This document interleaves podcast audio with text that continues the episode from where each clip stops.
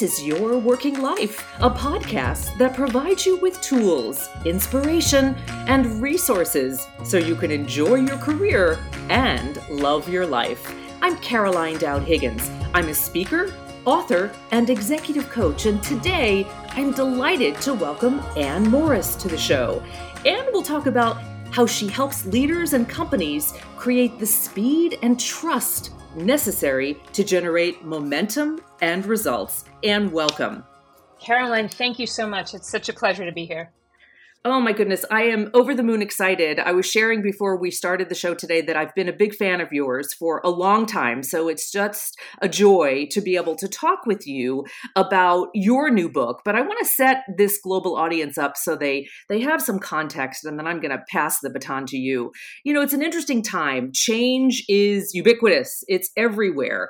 And from my lens as a speaker, an author and an executive coach, I see a lot of companies and a lot of leaders really languishing and taking that change management at such a snail's pace that it's there's an emotional wake it's frustrating and they don't tackle the issues and solve for them. And my perception is it's creating uh, unnecessary drama. And you have talked about the importance of moving fast to fix things. So tell us more about that yeah, um, g- wonderful question and, and great jumping off point. So, one of the patterns that we observed in our work among the most effective change leaders is that they were really moving fast. And yet, this is a moment where speed is still has a, a, a pretty bad name.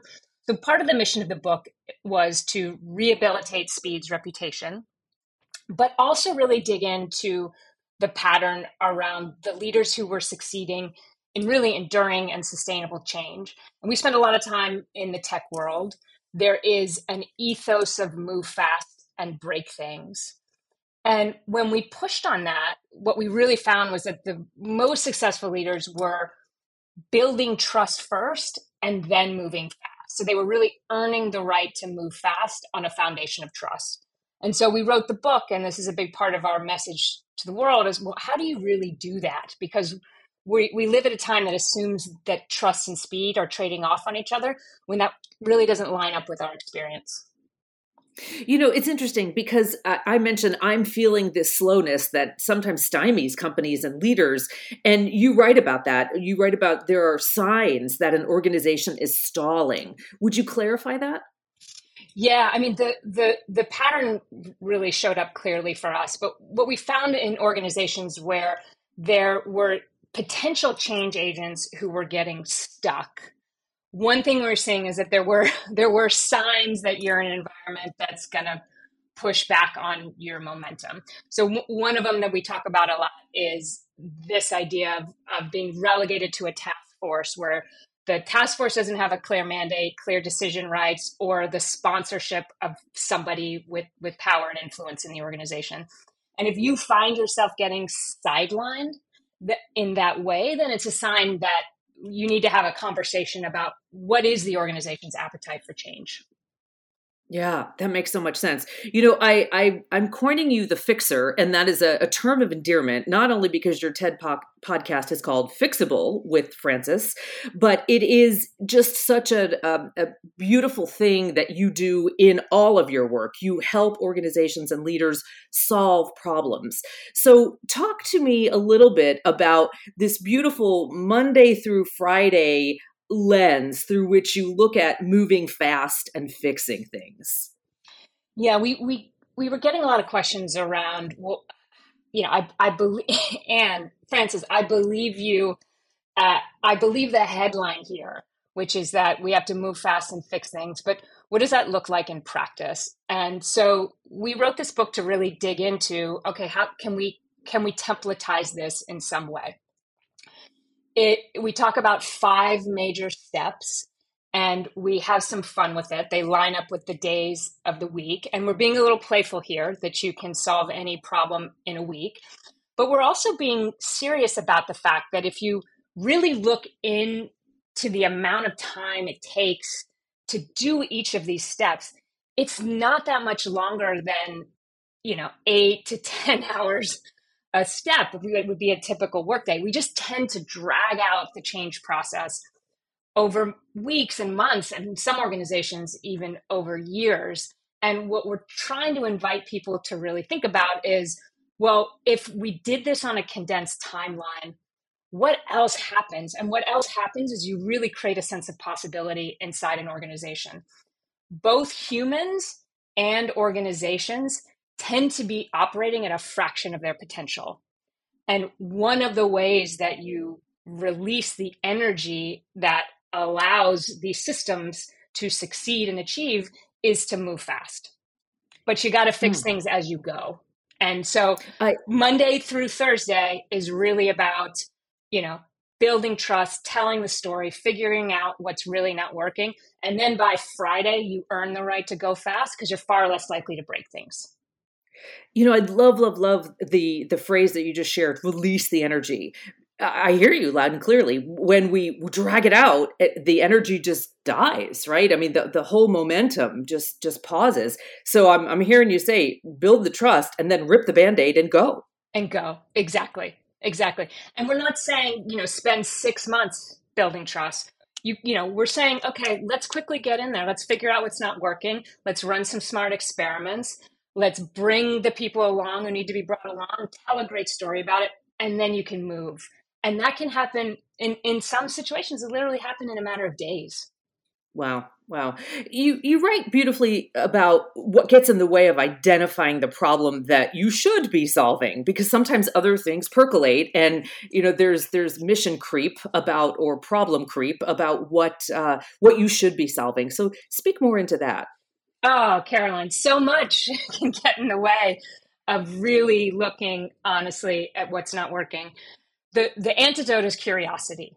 So if you can get uh, you know we I, I, like to think of of the human brain in terms of parts but if you can really get the judgy parts uh, out of the way and free up what we like to call your inner scientist if you can free up the inner scientist and really give them permission to get curious about what's not working then you are 50% of the way there.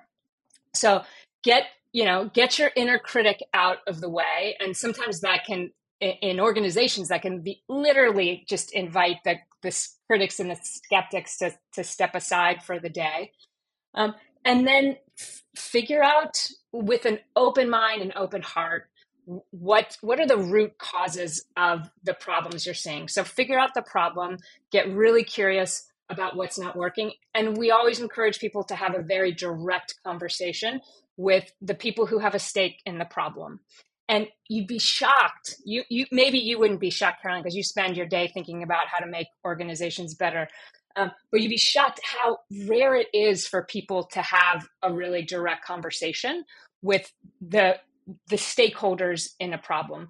We'll often say that a lot of problems are just one brave conversation away from being solved.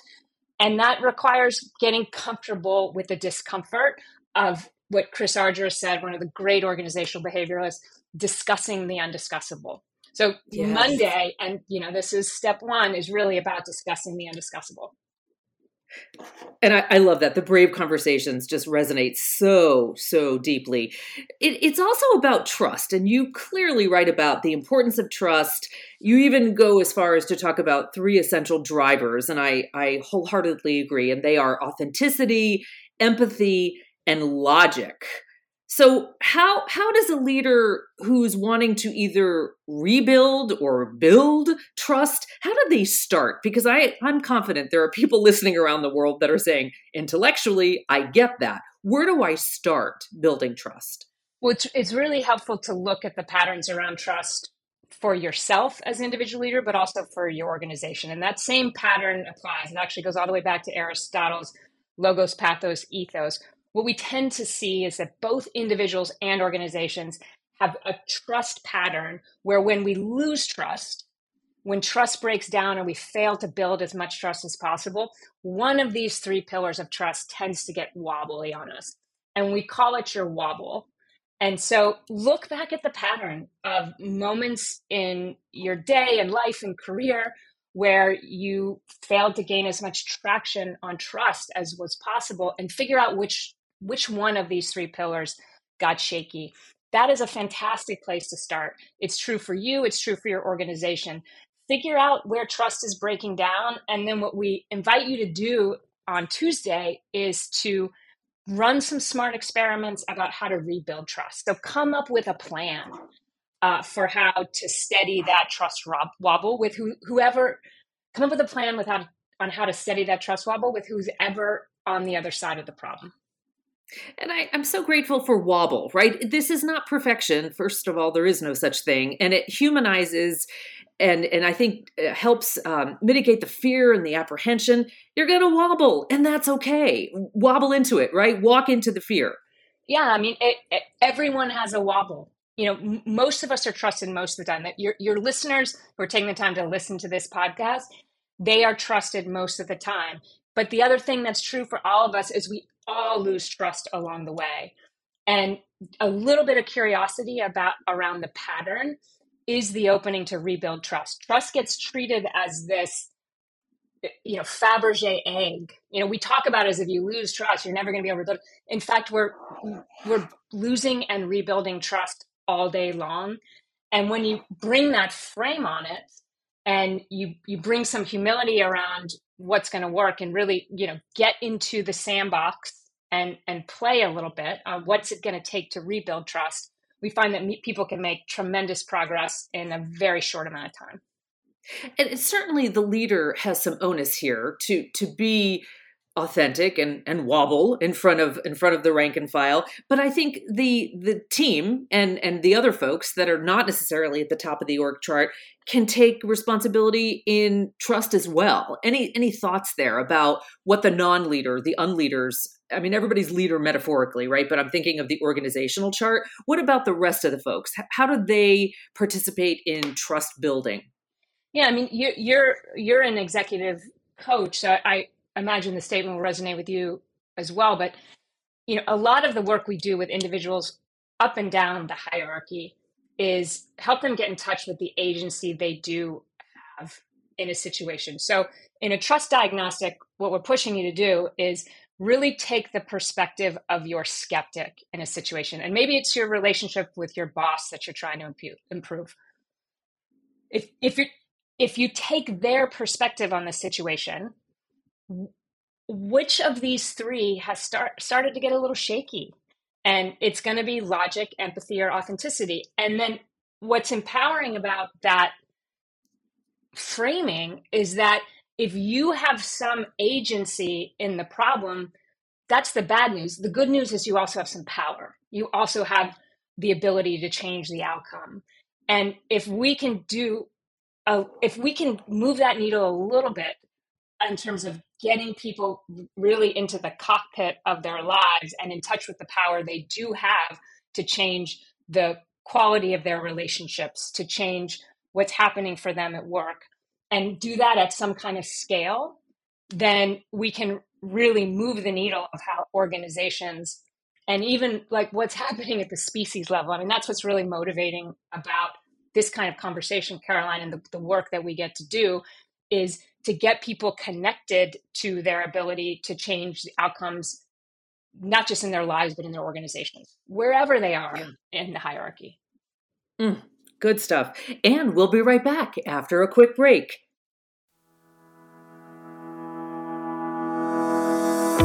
I'd like to tell you about a special offer. If you want to bring your podcast to life or up your podcast game, you can get up to two months of free podcasting service with Libsyn using my special code CDHWORK. The Libsyn team will get your podcast on Apple and Spotify and give you access to critical stats and all the support you need to sound your best and grow your show. Use my special code CDHWORK.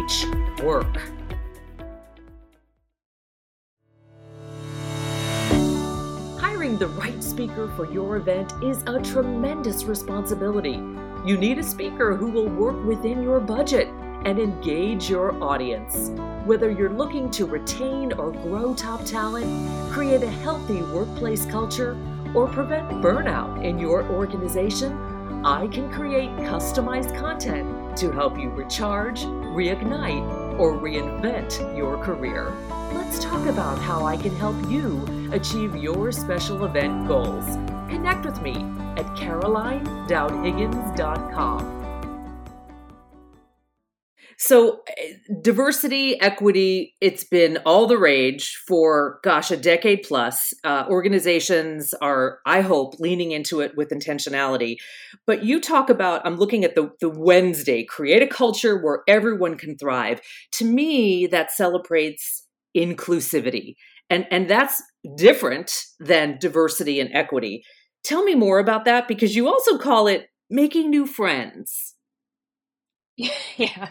Yeah, we we your your your mission on Wednesday is to make new friends. And what we're really inviting you to do is to widen the circle of engagement on whatever problem you're trying to solve. So we'll sometimes call this think different day, mm. but the data is really clear that whatever problem you're trying to solve, you're going to be better at solving it with people who don't already think like you do. The issue that we see in organizations is that as much as we know this at, at a surface level, it's we it's really hard to execute without being intentional.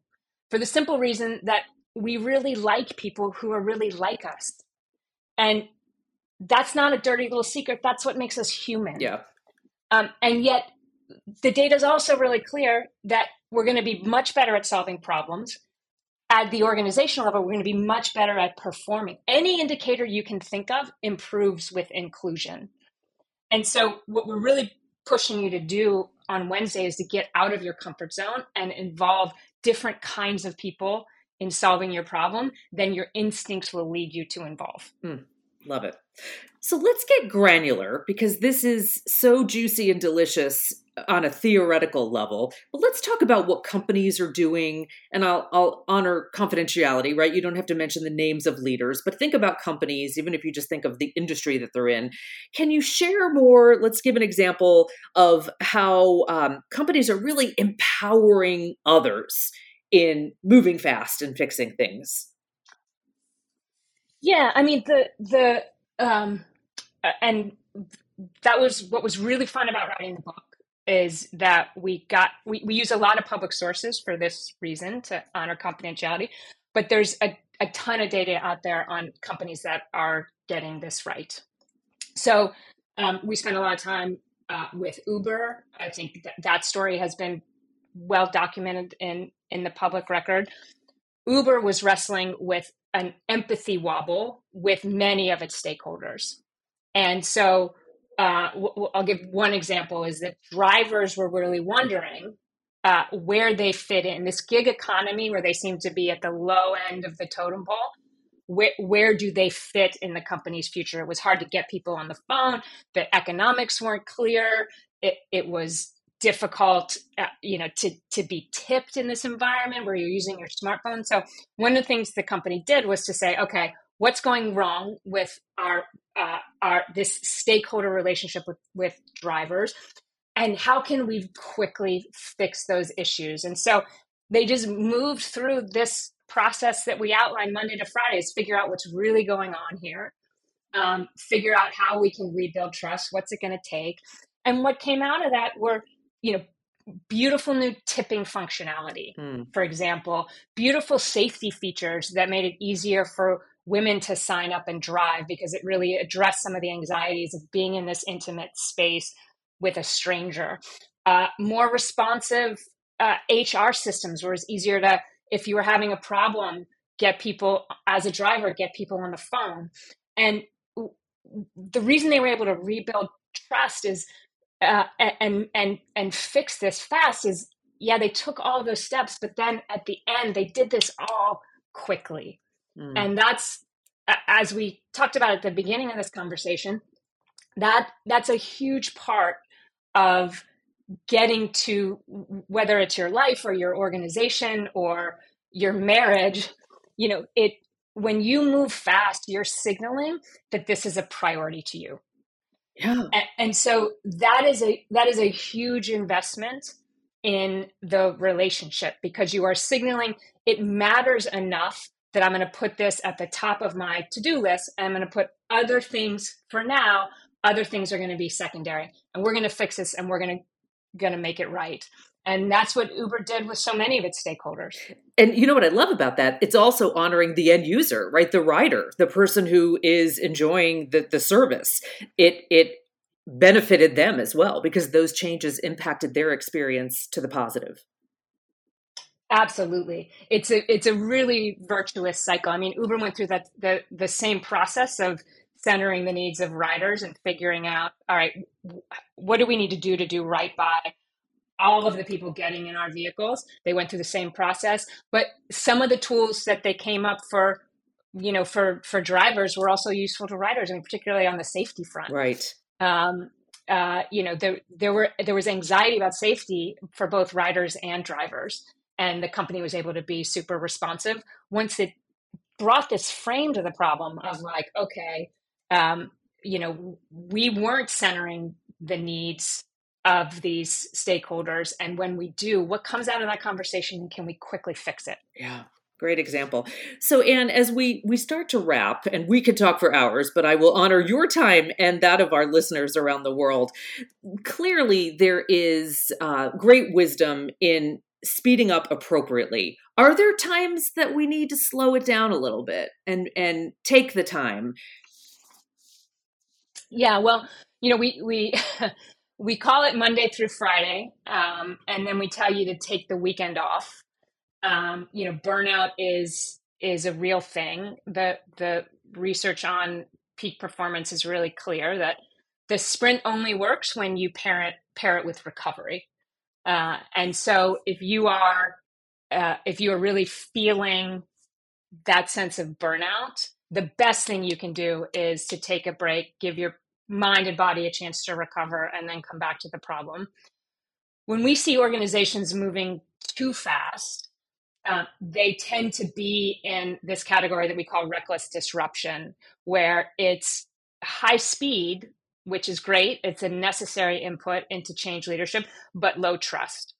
And so when we see signs of reckless disruption, it's, you know, red flags or high anxiety, high incidence of what we call the Sunday scaries. So, you know, employees just feeling like uh, Sunday night, a lot of dread going into work. Uh, when we see high churn of of talented people, those are signs that you need to pause. And we would argue go back to some of those trust building steps and then earn the right to move fast because you're not there yet. Hmm. Good, good advice. And what a delight to have you on the show. Your incredible book, co authored by Frances Frei, is called Move Fast and Fix Things The Trusted Leader's Guide to Solving hard problems.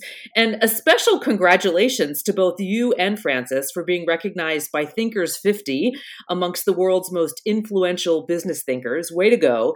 And if you would be so kind, uh, I know that the book is available on Amazon and all major book retailers, but I would love for you to tell this global audience how they can continue to engage with you and perhaps listen to your podcast. Yes, we also have a podcast called Fixable, which is part of the uh, TED Audio Collective, where in in 30 minutes or less, we we fix a caller's problem. Uh, we we work with our callers to fix a workplace problem. Uh, you can find us at A-N-N-E, uh, F-R-A-N-C-E-S dot com. And then on LinkedIn, where we, uh, where we have an active dialogue uh, with the, the community of people like you and your listeners who are really trying to make work really work uh, for the individuals who show up every day. And I'm deeply grateful. I thank you, and please give Frances my best. And thank you for sharing your wisdom and expertise. I love the book, and I'm I'm sharing it with my clients, and I know this global audience will will benefit from it as well.